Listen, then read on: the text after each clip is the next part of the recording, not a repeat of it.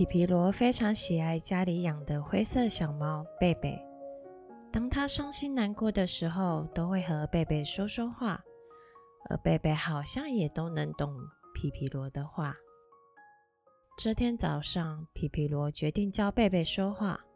他盯着贝贝的眼睛，慢慢对他说：“来，贝贝，跟我说一次，我是只小猫。”喵！贝贝叫了一声。贝贝，喵喵！布布，听好了，我的名字叫做贝贝。喵喵！贝贝这次叫了2声。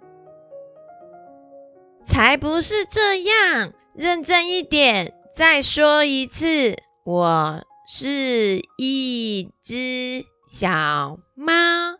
我的名字叫做贝贝。喵喵喵！爸爸爸爸！皮皮罗大叫，为什么猫咪不会说话啊？它们有自己的语言啊，爸爸说。猫会发出不同的声音来表示自己是高兴、害怕还是口渴了。当贝贝肚子饿想要吃点心时发出的叫声，和他害怕时所发出的声音是不一样的哦。好像是这样没错。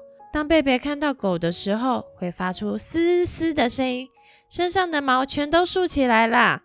不过要是他看到那只黄色的猫咪东东，贝贝就会变得很温柔，慢慢的靠过去，对着它喵喵叫。爸爸解释，这就是他传达讯息的方法啊。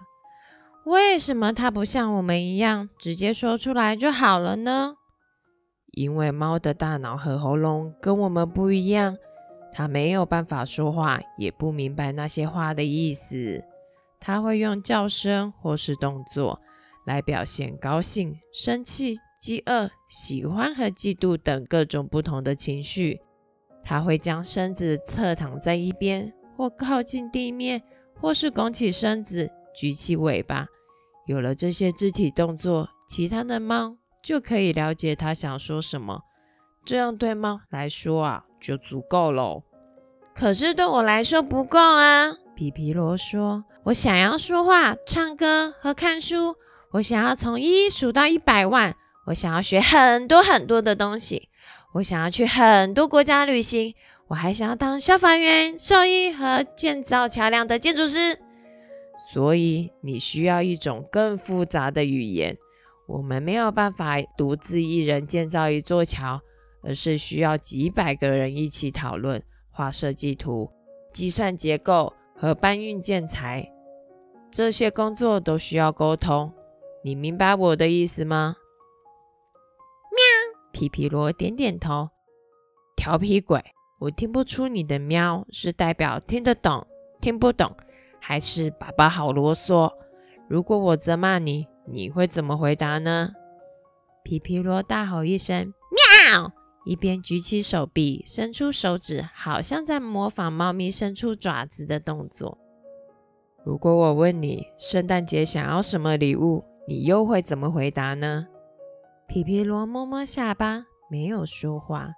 哈哈，只会喵对你来说真的不够用。如果我对你喵喵喵喵喵叫，你听得懂我在说什么吗？听不懂，喵！皮皮罗一边回答，一边咯咯笑。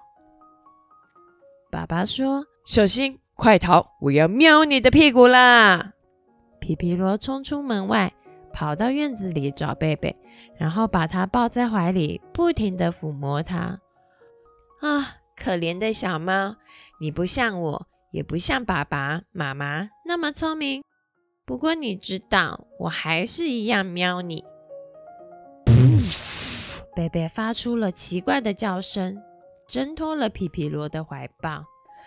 爸爸爸爸！贝贝看起来很不高兴，我惹他生气了啊！从冰箱里拿些小鱼干给他吃，我保证他马上就不生气咯。